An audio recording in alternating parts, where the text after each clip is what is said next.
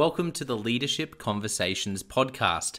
I'm your host, Jonno White. I'm the founder and principal consultant of Clarity. We are an Australian based consultancy that works with leaders around the world, and our passion is to invest in people to become everything they're meant to be in order to fill the world with healthy organizations that people love to work for and customers line up to buy from. The goal of this podcast is to invest in you and your leadership. If you're just joining us for the first time, then feel free to check out consultclarity.org. That's our website, consultclarity.org. We have so many free resources on there. The most popular being our seven questions on leadership series. We've had more than 1,500 leaders from around the world in all different sectors give their in-depth answers on leadership what books they love what they found most challenging uh, the most meaningful stories how they how they structure their time through the day that's free. So go and check it out. And we'd love to interview you about your leadership. I believe you have advice from your experience, your context, and your life so far that is important and can help other leaders. It's also a great way to give back. It's free to get involved, and you can do so by going to consultclarity.org forward slash seven dash questions dash interest, or just Google consultclarity.org seven questions interest and fill out the form that pops up. We have a free resource for you on our website. It's called Leadership Survival Guide. It's a 57 page ebook. It has interviews with 10 world class leaders, and you can go to consultclarity.org. It's right at the top and get that today.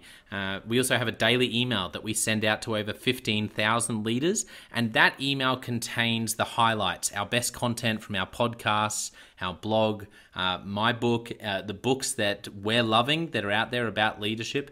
It's also the best way to get access to our masterclasses and workshops before anyone else. And there's also exclusive and limited uh, special options just for subscribers. And you can subscribe by going to consultclarity.org forward slash subscribe. Now, my gift to you is to work incredibly hard to provide the best leadership content I can to invest in you and your leadership. So, if you're finding our content helpful, if you find this podcast helpful, then your gift to me uh, could be this. If you if you do find it helpful, then write a review or rate our content and make sure you subscribe or follow. I can't emphasize enough how helpful that is. It really does help us to get the word out there so we can invest in more leaders to become everything they're meant to be. It also means a lot to me personally when people like you and, people in our community share our content on social media. So if you do that, then please do look for me, Jonno White, to tag me and look to tag Clarity uh, on whatever platform you're on. And our team, including me, I, I'm always looking to see when people have mentioned us so that I can engage with you and also we look at sharing content. So if you if you write something about something we've done, there's also a good chance we'll share that with our followers. So if you could do that, that is a massive massive help as we try to invest in as many leaders as we can around the world. Last of all, you can check out my book about how to deal with difficult people even if you hate conflict. It's called Step Up or Step Out. It's available on Amazon. You can just look up Step Up or Step Out Jonno White, or you can go to store.consultclarity.org forward slash book and check it out there. I have coached leader after leader after leader, and in more than 50% of the sessions, this topic comes up. How do I deal with this person? I'm finding it really difficult, and, and I just want to find a way that doesn't blow up to do a really just to have a difficult conversation to lead them better. How do i do that? There's a three step process that i outline in this book that i believe can help you. Okay let's get into today's episode of the leadership conversations podcast. Enjoy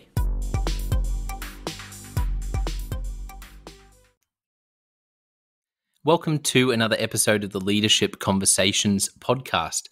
Today's guest is Rael Bricker. Rael is the CEO of raelbricker.com and is based here in Australia with me, but over on the other side of the continent in Perth. Um, from being 6,000 feet underground in a gold mine to starting an education business that grew to have 4,000 plus students, to spending years working in venture capital, Rael Bricker has seen it all. He's listed companies on multiple international stock exchanges and his financial services group has settled more than $3 billion in loans over 20 years. Rael has the unique distinction of having sold more than $1 billion in mortgages from stage. Rael's diverse uh, work history combined with unique global research, interviews with companies in more than 25 countries, allows him to work with leaders and managers on growing and achieving excellence, as he has experienced the roller coaster himself and knows how to navigate the twists, turns, and loops. If you need Rael to have academic qualifications, he holds two master's degrees, an MBA, and an MSc uh, software engineering. He is currently a fellow of the MFAA, Mortgage and Finance Association of Australia, a certified speaking professional, CSP, Professional Speakers Australia, chapter president of PSAWA, and a member of AICD, which is the Australian Institute of Company Directors. And in 2018, Rael published Dive In Lessons Learnt since business school. And just based on what we had a quick chat about before we press record, I think this is going to be a really interesting conversation. So, Rael, welcome. Thank you, Jonno. And it's great to be here, even uh, on, on opposite sides of the continent where most people in the world don't understand that it's one of the longest domestic flights in the world between us. Yeah, that's right. What is it? Oh, I, am terrible six with hours. geography. Six, six hours. hours. Yeah, it's a six-hour flight in the one country. That must be that that must blow people's minds in in Europe. I know, particularly where you can travel, uh, you know, across you know multiple countries in that time, let alone domestic flight, like you said. Uh, wonderful to get the chance to chat with you, Rael. I guess initially, can you just give listeners a bit of a window into what you're doing now? What does a day in the life of Rael look like in uh, in 2022? Well, yeah, that a day in the life is never the same day every day, and in in fact, probably driven by my late father, who who once said to me that when he retires, he wants forty years experience, not one year forty times over, and I've taken that to a daily level. You know, every day is different. I, I spend probably forty percent of my time still in the financial services group, um, leading it. Um, I have a, a team of twelve and we have a lot of fun. We've, you know, uh, I had a call the other day which tells you about longevity, where a grandfather called me about his grandson, except the grandfather and his daughter and now the grandson are now all my clients over the last 20 years so that's that's a really cool thing to be acknowledged by three generations in a family and the other side of what i do is i i do keynote speaking and a lot of workshops and facilitation in the areas of leadership, culture, and strategy. So that takes up the other sort of 50% of my time. And then I try and exercise for the other 10% of my time. Yeah, that's amazing. I love what your um what your dad said around wanting to retire with 40 years of experience, not uh, how did you put it? 40 40 not times one year, one? 40 times over one yeah. year 40 times over. Yeah, that's really profound. I've never heard that before, but I, I love that Rael. Um, and on that note, tell us tell us a bit of your story. Tell us. Feel free to go back as far as you want and share some of those moments that really shaped you becoming uh, the leader you are today. So yeah, I'll start off with the mines. I mean, I worked from the age of fourteen because I had to. I had to earn money. My parents were sort of lower middle class. I mean, I grew up in the lower middle class suburbs.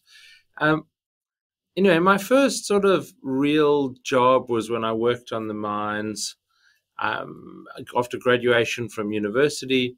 And I had a scholarship because I couldn't afford to go to university, and the, and the scholarship had conditions that I had to go and work on one of their mines. So ended up working on one of their mines.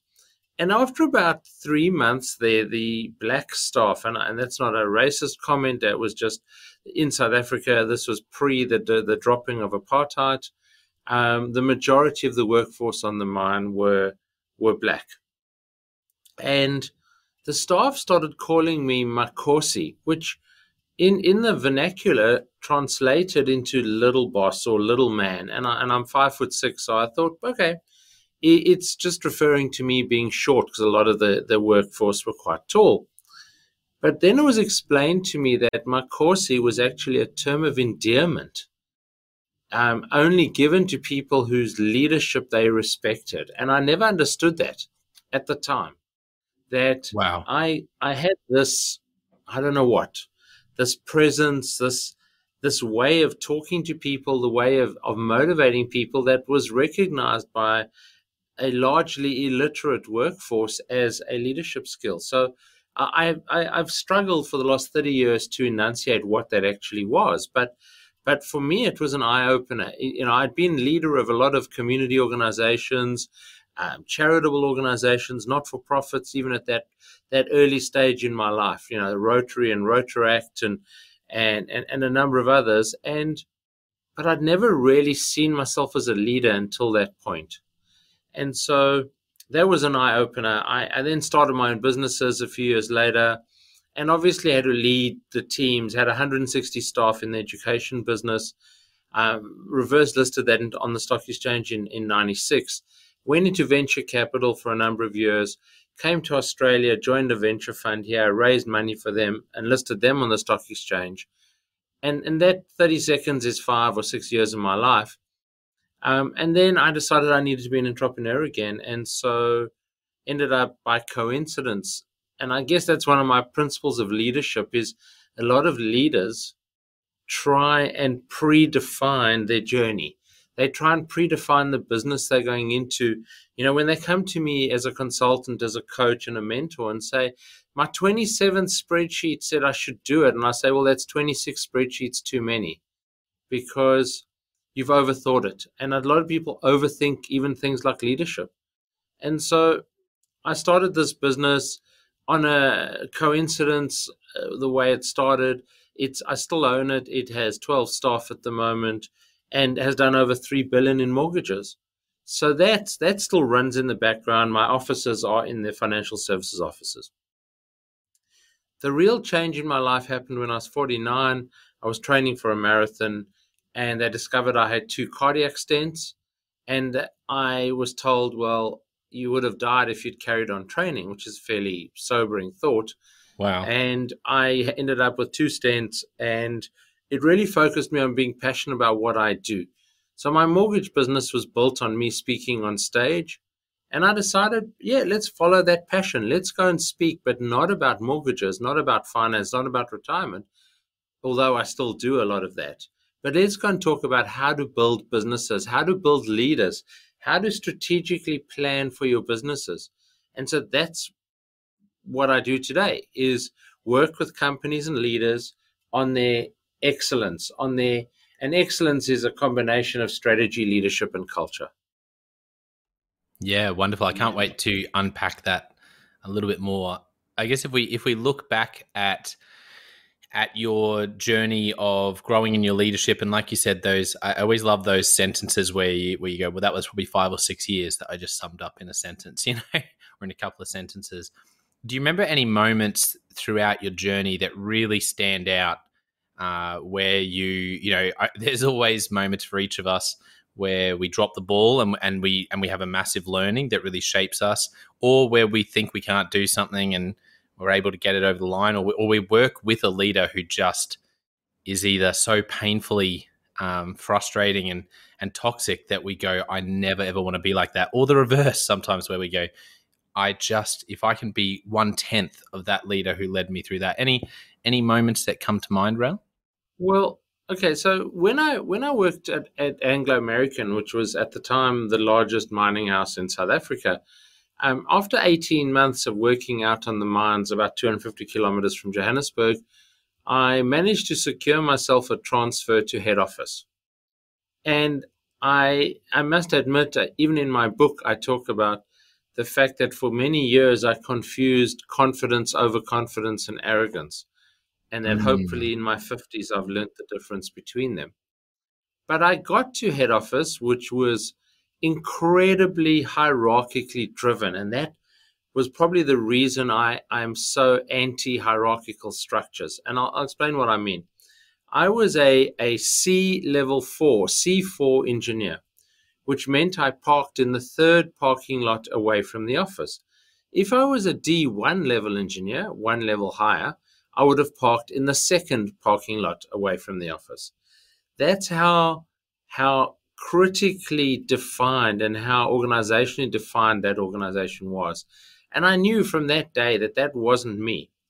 But anyway, I got this job at head office. I got in my office in the first day and I got escorted in by the boss and handed this corner office. And I did not realize at the time that this young upstart of 22 years old sitting in the corner office had really peed off a whole lot of people whose ambition in the corporate world was to get the corner office. Okay. and so, uh, but it, it, it didn't strike me until much later. But I, I carried on with my job. I did what I had to do. Um, and then eight months later, I actually got offered opportunity to go and do my MBA. And so I left Anglo American and went off to do my MBA. And about 10 years later, I found my farewell card from the department that I worked with. And the farewell card was very telling. And, you, you know, we're talking in this podcast about the leadership journey. Um, Anglo American, I said, was the largest listed company on the stock exchange at the time. And the staff had written me a note on this farewell card that said, please remember us when you come back and buy Anglo American because we'll still be here. And wow. and to me, that smacked of of almost this resignation to being stuck in the machine, to having no ambition, you know, all those things. But it also that was what struck me at the time when I was given the card. But on reflection, it actually reflected that somebody there had seen something in me something again the same as the, the staff on the mines had seen some form of leadership spark that that I couldn't really articulate because I didn't have the emotional intelligence at the time, but it was there, and so so for me there was a a, a, a turning point in my life. Although it took me another ten years to acknowledge it. Yeah, that's excuse me. That's um, that's um, yeah, that's that's a difficult yeah, send off. uh, oh, uh, right. Hang on one second. Sorry. Yeah, so that must have been so difficult uh, watching that, and and I guess seeing seeing that resignation, and how did that fuel some of the work you do now around leadership and um, and around excellence? Oh, I'm I'm an absolute believer in a flat corporate structure. Um, I think you know the real concept of open door. I mean, I spend a lot of time, and I'm releasing by early March a new tool that I've developed, which actually puts a number on leadership culture and strategy, um, and actually measures it against an ideal of 100 so it puts a percentage on, and that's really driven by my utter, I was going to say distaste, but that's probably too hard a word. Um, my my utter belief that I don't think those heavily defined hierarchical corporate structures make any sense anymore. Mm. Um, you know, there's a classic story of of 1960s when Kennedy visited NASA, and this is seven years before the launch of Apollo 11 and landing on the moon. And um, Kennedy saw this um, cleaner sweeping furiously. And, you know, it may have been because the president was there, but he turned around to the cleaner and spoke to him and he said, Why are you sweeping so furiously? And the cleaner said, Because I'm helping to get a man on the moon.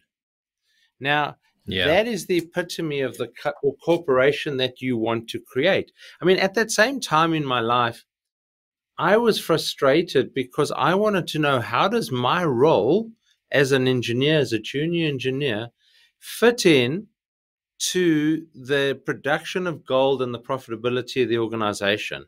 Yeah. And I was the only person of all my peers who was interested in that. Everyone else was happy to get up in the morning, go to work, you know, not kill anybody, which was probably a big problem on the mines, um, and come home at night.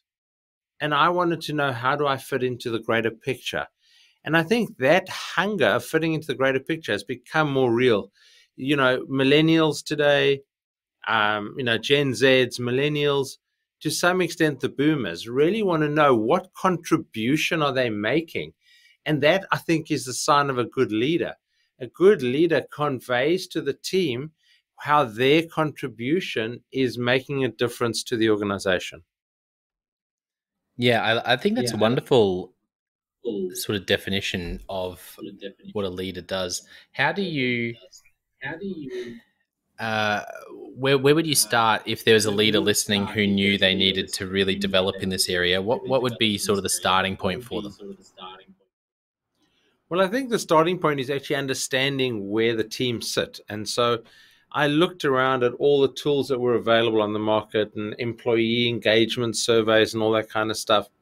And and I and I've taken the best of them and actually developed this new tool that measures, you know, the extent of leadership as so an ideal leader would measure 100 on the scale. This gives you a number. It's a weighted average scale a whole lot of different questions put in different ways etc so that's one way.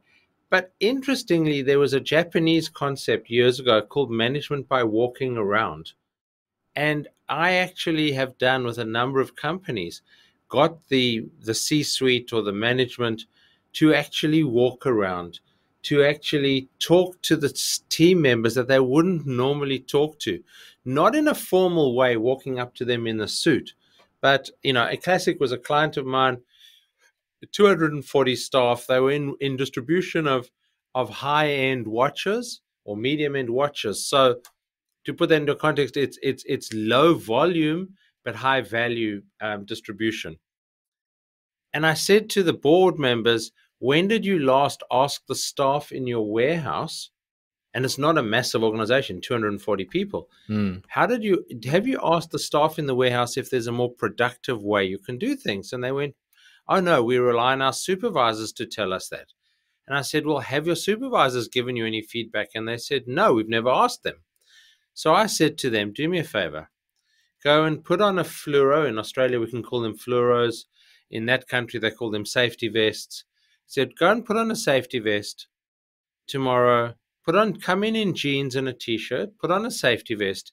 And at 1230, go and walk down into the warehouse and sit down and say to the staff, I'm coming to have lunch with you because I really would like to know from you if there's a better way we can do things.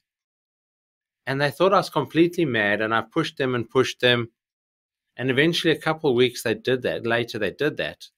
And their whole attitude changed to the work and the way the staff were doing things. Um, they got a few ideas, nothing significant, but even the staff's attitude to them changed as leaders. And so just that simple act of being human and not being in the ivory tower makes a big difference. Yeah, I, I completely agree. Yeah, I, think I, I that's agree. that's amazing that's, advice for nearly any leader listening. Any there'd be something, there'd be a principle in that story that people can can really unpack. Uh, tell us about your book in in 2018, and I guess the key uh, takeaway, maybe the key takeaway you got from writing that book, um, but but also the key message in case people are interested, Rael? So yeah, it's interesting. I suffered incredibly from imposter syndrome, and I mentioned that earlier.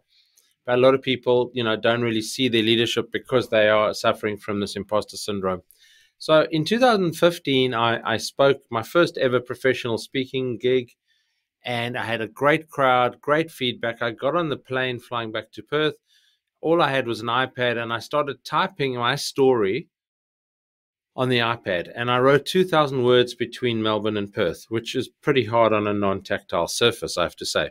Anyway, I then carried on for nine months, and every morning I got up at 5:30 and I wrote another few hundred words, and I wrote a few blogs in between and incorporated those in. And about nine months later, I thought I've got a book and what I do with it. And I, then I said, oh my God, no one wants to hear my story. I'm just going to put it away. And that was late 2015, early 16. In 2017, I was in South Africa working with a couple of clients. And I got talking, I had dinner with my cousin whose wife had just left her job as book buyer at a, at a business after 25 years and had started her own small publishing house. And I said, Look, you're going to be the first one to read my book. Here it is. I sent her a copy. And she came back about a week later and said, The story's great. Just write another five or 10,000 words and we can publish it. And so, so that's the story behind it. But I suffered incredibly from this imposter syndrome after having written it down. And what is in the book? It's called Dive In Lessons Learned Since Business School. it's about my lessons that I've learned in running, growing, and exiting businesses. And and I was I suddenly said, oh, I went, there's stuff in there that doesn't make any sense to anyone except me, and no one wants to know about it. So that was the background to it. Why call dive in? It's called dive in because on the back of the book it says business does not have to be complicated. Business can be simple. Take a breath, dive in, and adjust your course while you're moving. And the opening story in the book is about my triathlons and how that came to fruition in triathlons, but how it also related to business. And so that's that's the background to the book. It's about doing things just because the hairs on the back of your neck are feeling right. And if mm. they're not feeling right, then don't do it. But sometimes you have to just take a chance and, and dive in. And what's the worst thing that can happen is you'll fail. Yeah, that's it's funny how yeah, often that comes up with leaders how... about just diving in. What about the excellence framework that you've mentioned around leadership strategy and culture? Can you unpack that model a little bit? Yes, absolutely. So so if we use a sailing analogy, I, I, I, enjoy being on the water. You know, Perth, well, the whole of Australia has great waters for sailing and boating and stuff. So, so I, I like to say that if you could imagine, and this is an audio podcast, so we need people to use imagination. If you could imagine three circles joined together, you know, with a common area right in the middle, and those circles are culture, leadership, and strategy if you have a great culture and a great strategy, but no leadership in your organization.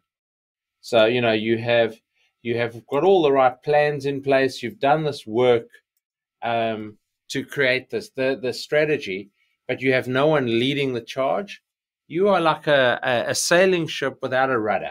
You're rudderless. You you can't. There's no one steering the ship. It's moving, but there's no one steering it.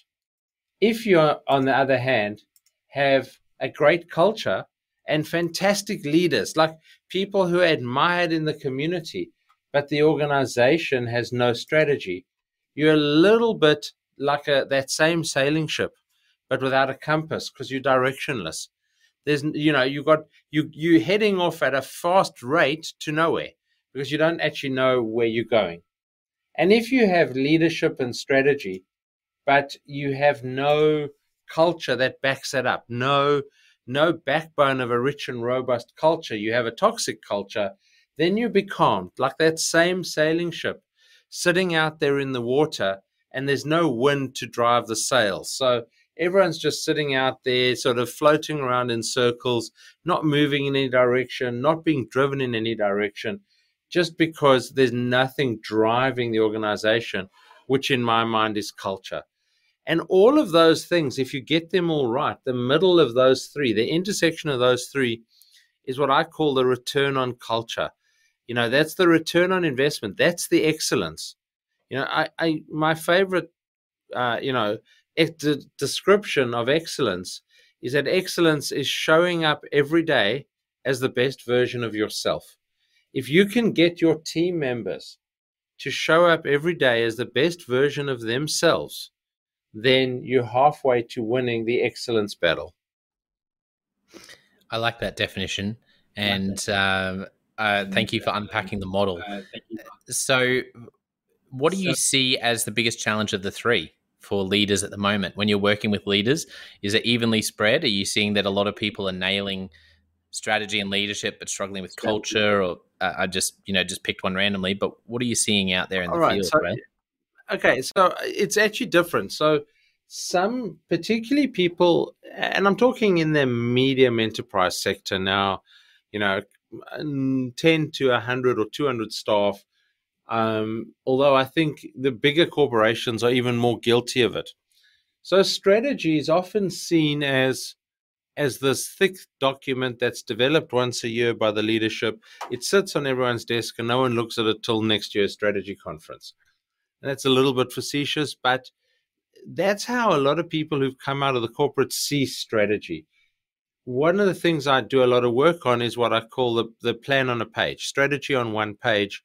Um, and, and it is about exactly that. It is about being able to define everything around the organization on a single page that every team member can buy into. So, so that I think is one of the challenges of strategy. Every organization is different. That's the problem.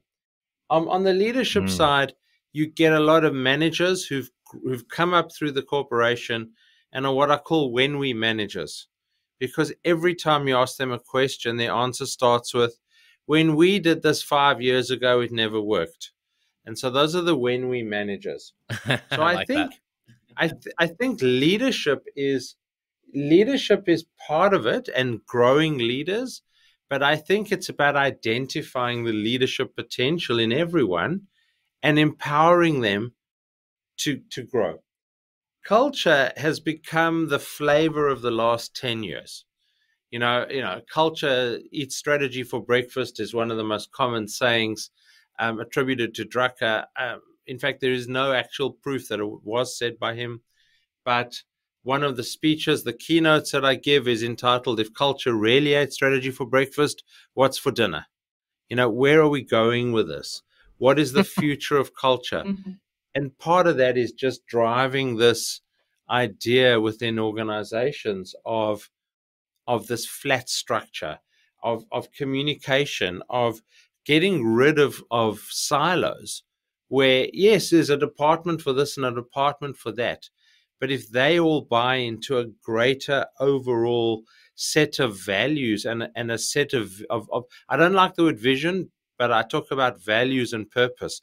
If people can buy into the great organizational purpose, then we get communication happening. And that creates a rich and robust culture as soon as people don't buy into a purpose and try and build their own fiefdom, then you get a toxic culture because you get internal organizations competing against each other. Wow, that's a great wow, summary. A Thank you for for unpacking that. Let's. Um, I, I will ask you in a moment how people can find out more about about that. So I'll make sure I do that. But first, let's jump into Leadership Express. Uh, so I have a bunch of questions. Are you ready? Shoot. Okay, firstly, what's a book that you've gifted a lot to other people? Um, the book's called Radical Candor. Um, and Radical Candor is it's a hard book to read because it's it's it's written, I think, as a PhD actually. And so, but the idea behind Radical Candor is all about leadership. It is about there, there are four quadrants, as every good academic has four quadrants in their model. um, but the quadrant where leaders care about their team, but also challenge them directly, are prepared to actually stand up and challenge team members, that's called radical candor. And so the, mm. the whole book is about these four different quadrants that you get. Okay. Um, uh, you know, for instance, if somebody really cares about the team but doesn't actually challenge staff members to do anything or challenge team members, that's called ruinous empathy. And, and, and without going through the whole model, but but those are the you know, or or, or you know, when when they don't care and don't do anything, you know, um, you know, that's defined as obnoxiousness, you know, and so so each one of those quadrants to me, and and it's a great book on leadership because if you can truly get to a point of radical candor where you can call a spade a spade and call staff out, but they know you love them anyway, that's the true leader. I agree. Great recommendation. Agree. Great, great book and wonderful, wonderful terminology. And I do, I do love a good quadrant. And it's really helpful, isn't it? Thinking, where am I in that square? And uh, hmm, am I really? I think I'm a great leader because I care a lot, but am I challenging my people? Uh, which is where a lot of leaders might might be might find themselves. Oh, I guess having to potentially step up and and go. Okay, what does it look like to shift into that quadrant? Thank you, great recommendation. Any great podcasts that you're listening to at the moment, or other sources that you're reading, watching, listening to right now? Well, I could advertise my own podcast called the Business Excellence Podcast. You may. Uh, it has 140 episodes live, and we've really focused on excellence. You know, we've had a- amazing guests from all around the world focused on on on specifically on excellence um, and and how to make things better and more excellent. Wonderful recommendation. Make sure you everyone uh, checks that out. What's the name of it again? Just for those who are the driving. Business Excellence Podcast. Business Excellence. It's called podcast. the Business Excellence Podcast. Available on all sources or excellencepodcast.com.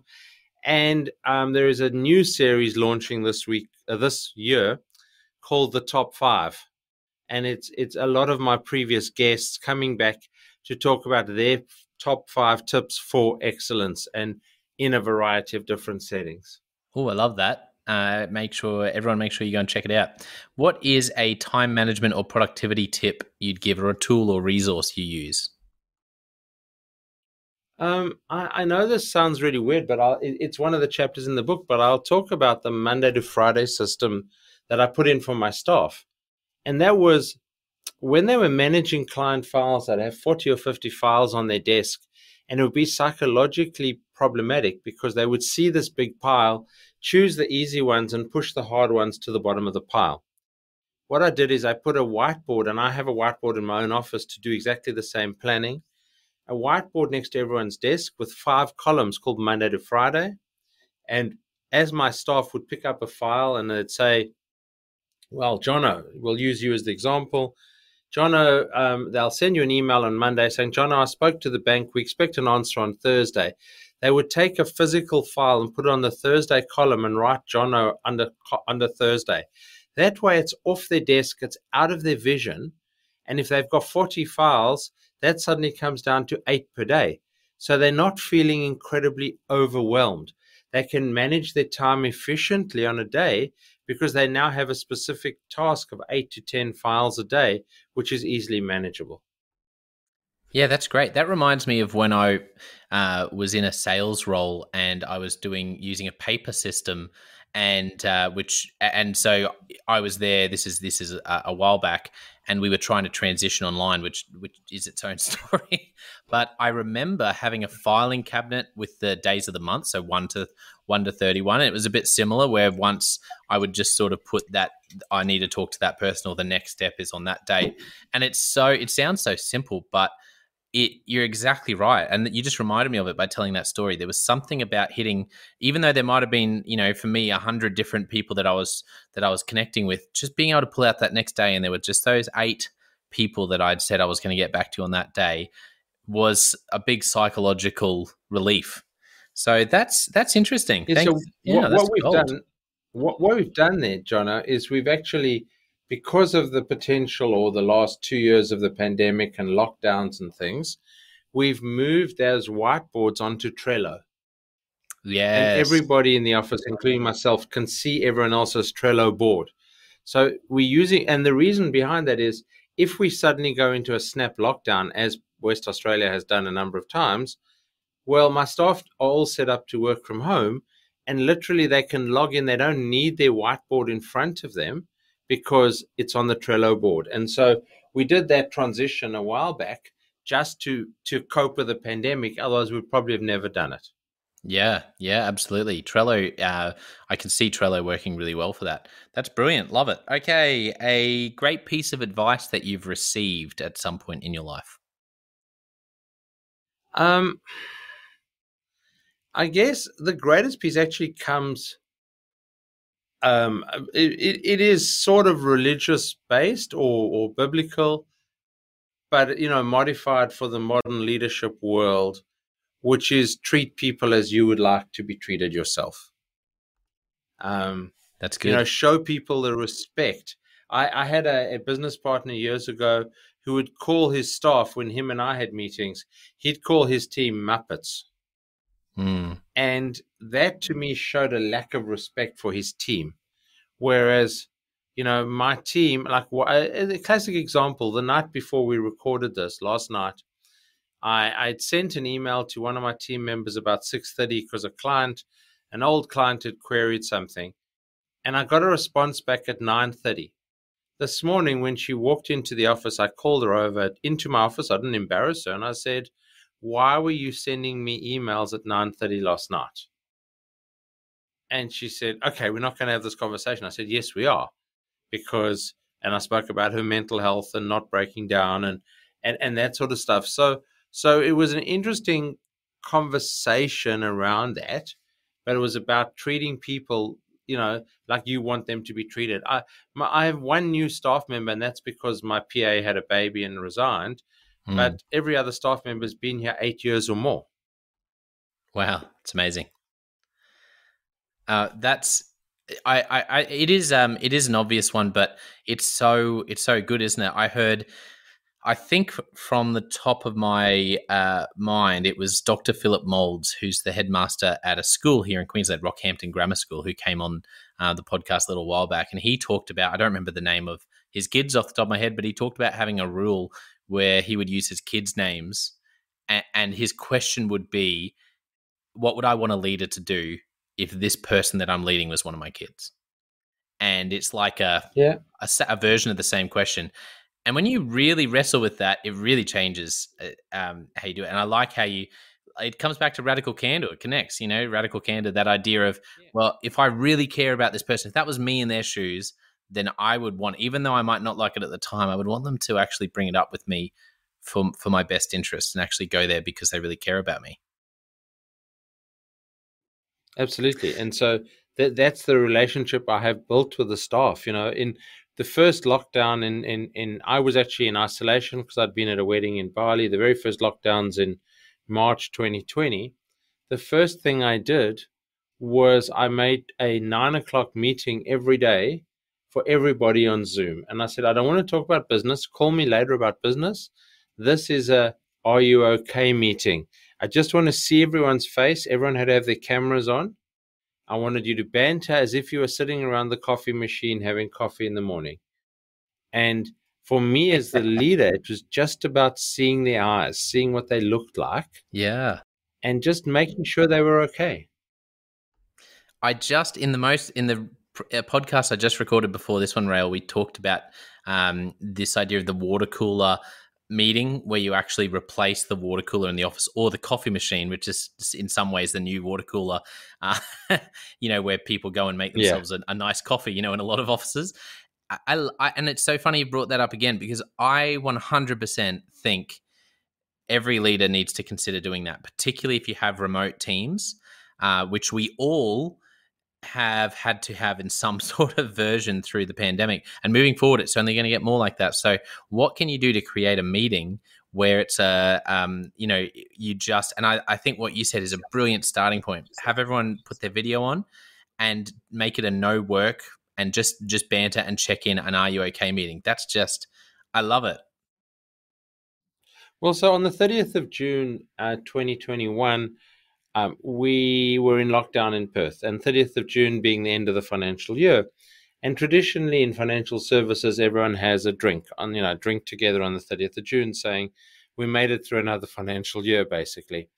So again, in the morning, I sent a, a message out to the team, said, you know, virtual drinks, bring your own at four o'clock this afternoon. And I sent them a Zoom link. And then about 11 o'clock in the morning, I had this this flash of I'm not sure where, what if it was if I could call it brilliance, but I got a hold of my local um, bottle shop, Dan Murphy's, um, and I called them and I spoke to one of the managers and I said, I've got a list of all my staff's physical addresses, so I could log into the office and HR files and get all the addresses.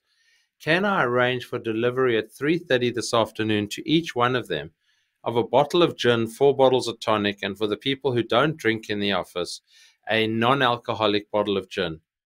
And they went sure and they arranged everything for me. And suddenly at you know quarter to four i started getting these messages from the staff going okay we've got our gin. Can we meet now? Um, and so that was a really that was a really fun thing to do. And you know it it proved that you can actually do things to build teams for remote teams that's great. And I think if people listening should people probably listening consider just probably consider, uh, taking that and, and running with it. That's that. just one of the best ideas I've heard recently around remote teams. Um, honestly, because it, it's, I don't think we hit that point enough. We do a lot of other things, but that idea of how do you truly create that camaraderie that you get face to face, and that's that's genius. Okay, let's keep going. A movie or TV show that really impacted you. Um, interestingly, Billions, uh, and not the latest few series. Um, and and why? Because I used to travel a lot. So 2019, uh, was my biggest year as a professional speaker. I spent five and a half months traveling the world, speaking in really cool, exotic places. And on the planes, I would always have my headphones on, listening to some story in the background whilst on my laptop doing other work, writing blogs, etc. And for some reason, the, there were a few lines, and probably a dozen, in the early seasons of Billions where I'd be listening vaguely in the background and I would suddenly stop, rewind, and listen to it again and that one sentence would become a whole blog on management okay and and so that that was one of the series that actually had quite an interesting impact because the, the series i thought was a little far-fetched and whatever else but i think they actually had some nuggets in there that you had to capture the nuggets I, and i'll give you one quick example was the the one uh, person turns around to the potential investor in the business and says don't worry, I'll be down there in the tr- in the trenches fighting with the troops. And the investor said, "No, I don't want you to be there. I want you to put your gun down. I want you to go back to the mountain." And I want you to be as the leader to survey the whole surrounding. Just because when you're in the trenches, you're looking through the very narrow sights of a gun. You're only seeing a very narrow picture as a leader, you need to go to the mountain and survey the whole surrounding. And that was just a bit of advice given in the movie. And I ended up writing two blogs on that. Yeah, that's fantastic. Yeah, that- I, I agree. It is a really, there are some nuggets in there. And that's why I love that question. Billions has come up before. Uh, as someone else has mentioned, Peaky Blinders. I love the uh, the different yeah. movies and TV shows that leaders go. You know what? I wouldn't necessarily say watch it as a leadership book or you know leadership movie, but that show really has some great things in it. Billions, great. And um, just a couple more. If you could only give one piece of leadership advice to a young leader, what would you say? Go go softly with a big stick. And don't slam doors behind you. Don't necessarily beat up people but be softly spoken but assertive. Softly spoken but assertive. Gee, I really like that. And the last question, uh, if I, I guess for you with what you're doing in your speaking, but also in your business, what's the best thing that you're doing at the moment that other leaders should know about? Um, I mean, one of the things I'm doing is I'm really pushing hard um, to you know two days time i'm running a one day uh, workshop for an accounting business on a plan on a page where we'll go through a full day of planning exercise for each department but end up with a total business plan for the entire business on one page i'm an absolute believer in keeping things simple and if you can get the whole team to agree on a strategy on one page then everyone is crystal clear on the direction that they're going for the next year. I, I was listening to a a religious talk on faith, and and and this is not mm. a religious comment, but there was an analogy used in that talk, and and and the question was is what is faith, and and the answer was when you are if you could imagine yourself in a rowing boat going down a river at night in the middle of a thunderstorm right? So everyone can kind of get the picture. And suddenly there's a flash of lightning. At the moment of the flash of lightning, you can absolutely see with crystal clarity exactly where you're going. And a moment later, you're back in the darkness. And the description was, well, that was faith. The faith was to, based on that vision of where you were going, keep navigating the course. But I really like the idea of that a, a one day strategic planning where we end up with a plan on a page is like that flash of lightning. Because at the end of the day, everyone on the team should go, wow, we see the direction. The key to leadership is the next day, is motivating the staff the next day to keep on with that vision.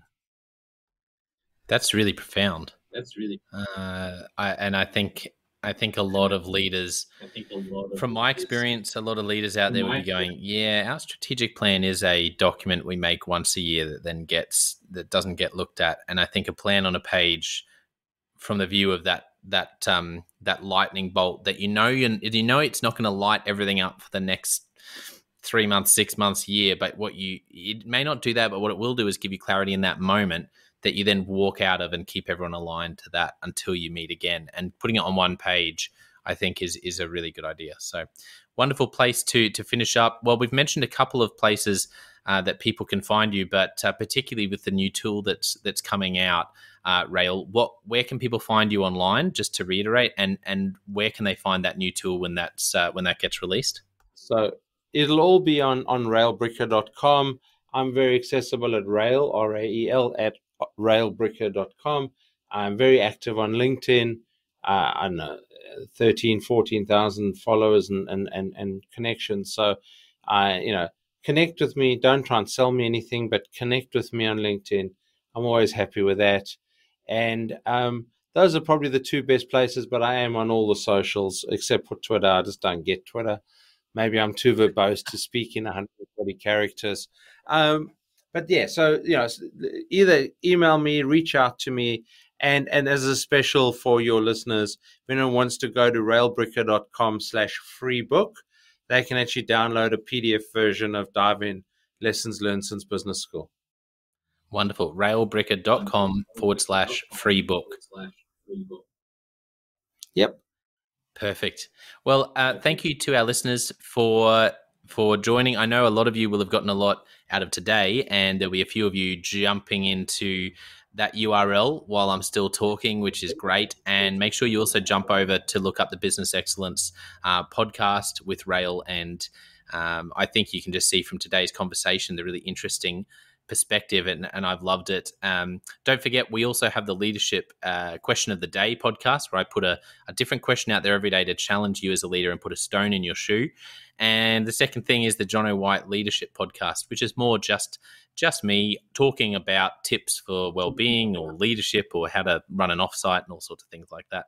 Uh, but the main thing I want to land on is a massive thank you uh, to Rael for being so generous with your time and for giving all of us. I know based on my experience right now, the wheels are really turning. I know I, I do say that a lot at the end of the podcast, but I think it's because I, I, I tend to have people on who really think think uh, really deeply about things. But honestly, Rael, some of the some of the things you've shared and the story and um, what your you know that that quote from the start around what your dad said around 40 years. And there's been a lot in this episode that's that's really been a great encouragement and uh, to me and and I'm really going to take away a lot from it. So thank you so much for coming on.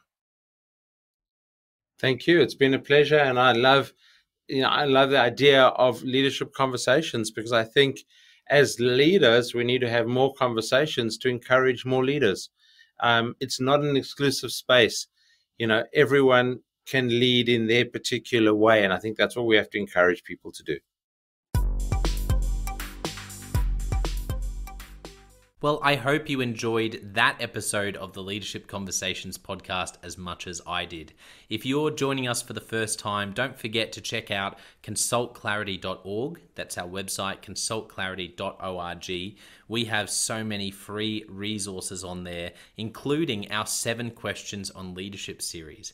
We've had more than 1,500 leaders from all over the world in all different roles, in different industries, answer these seven questions on leadership. And leaders give these in depth answers around how they spend their time, uh, a book that's been significant for them. It's just a gold mine. It's completely free to access. So go to consultclarity.org and look for that. We'd also love to interview you about your leadership. I believe your experience, your life, your context means that you have advice on leadership that other leaders can learn from. Yes, you, if you're going, not me, well, no, I really believe you would have something to add. So if you're looking for a way to give back, it's completely free to get involved.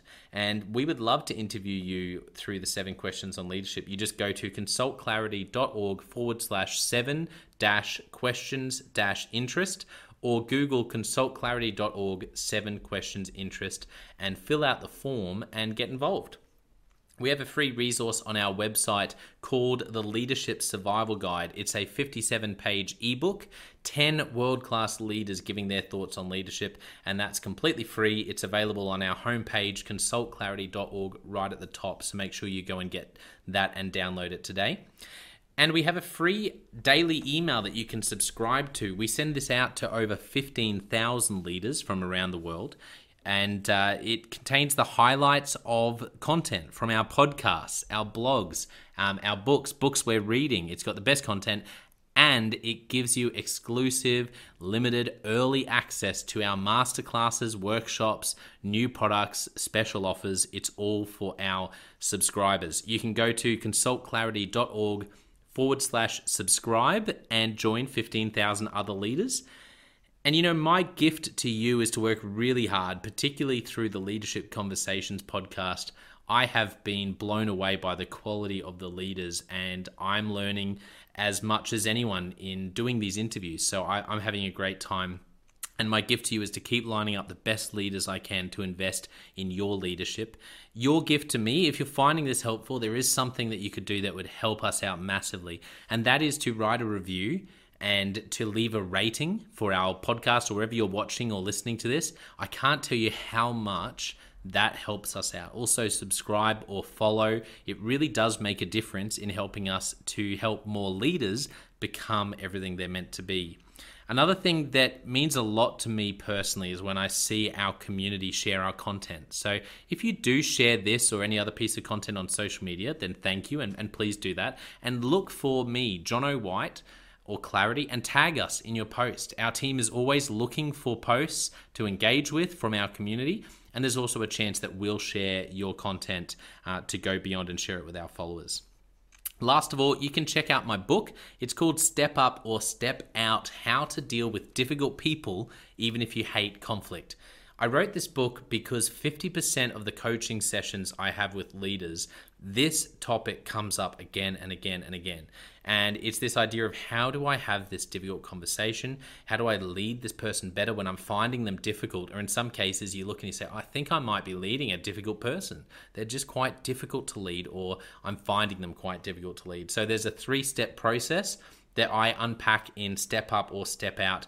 And the amazing thing, and I've literally done this myself, and I've heard it anecdotally from other leaders as I've coached them, is that if you follow this process, you will see that person step up and change their behavior or make a decision, which is to step out some of the time. Uh, 95% of the time, people will step up or step out in just four weeks. And I stand by that. It's uh, you have to read the book to understand, but uh, I really do believe in it, and I've experienced it firsthand. It works. So you can go to Amazon, look up Step Up or Step Out Jonno White, or store.consultclarity.org forward slash book. Well, thank you so much for listening. We're going to be back with a new episode next time of the Leadership Conversations podcast. And I hope today has helped you to take another step towards becoming the leader you're meant to be. See you next time.